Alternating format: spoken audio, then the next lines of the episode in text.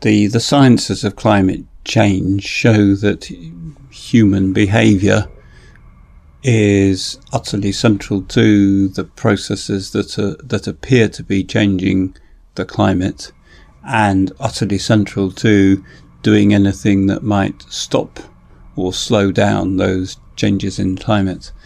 But the problem is that the social science, which has kind of got in there first, which is deployed to try to understand the character of that human behaviour, has been that of economics, and particularly in economics, which is very much focused upon sort of individual behaviour, particularly the behaviour of consumers and to some extent the behaviour of companies who might be induced to do things differently if incentives change. But for me, that's reducing humans too much to economic calculators. And what it doesn't do is actually to refer to some of what we've just been discussing, the significance of the way in which many systems presuppose habits and routines. Those habits and routines can exist for long periods of time, and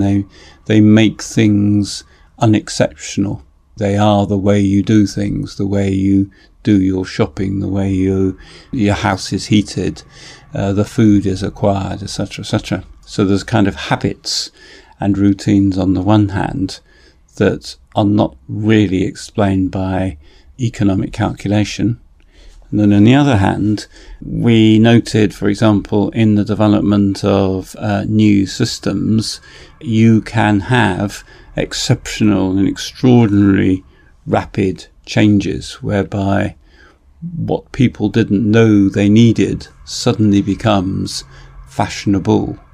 and suddenly everybody wants the new system, the new technology, the new kind of practice that may, of course, not presuppose much high tech at all, but it becomes fashionable. And so you have this, the significance of these so-called tipping points, where things tip from being merely available to being absolutely necessary. So